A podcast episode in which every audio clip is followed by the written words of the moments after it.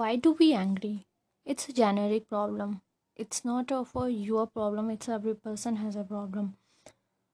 Because of we angry, some circumstances, memories of our past times, and duty of our work. Any reason we have, that's why we angry. But guys, you know, sometimes we agree without particular reason.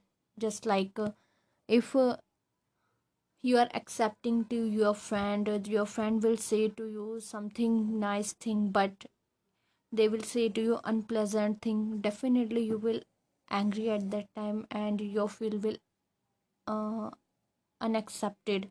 Then definitely you will say to your friend, I was not accepting to you, but you said that.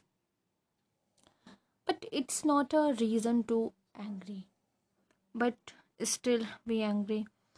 And you know, you can take another example. Suppose if you are going to anywhere and if someone is seeing you, and you will think, why seeing to me? I have any kind of problem, that's why is seeing to me.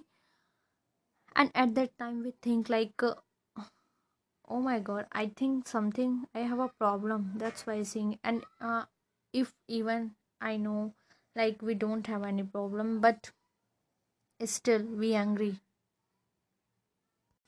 Just relate to this your real life, then you will know very well. And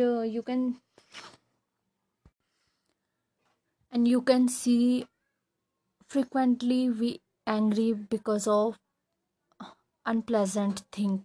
Like if in our family members someone says to anything and we angry.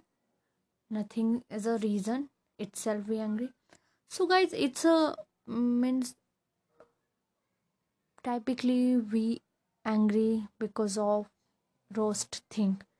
Their thing don't mean even be angry. So guys, I would like to say, whenever you will angry, then think on that thing like it's a literally something special thing, I should angry on this or not. And if you feel like it's a genuine thing, I should angry, then you will angry, otherwise not angry. It's a very perfect thing to away your aggression.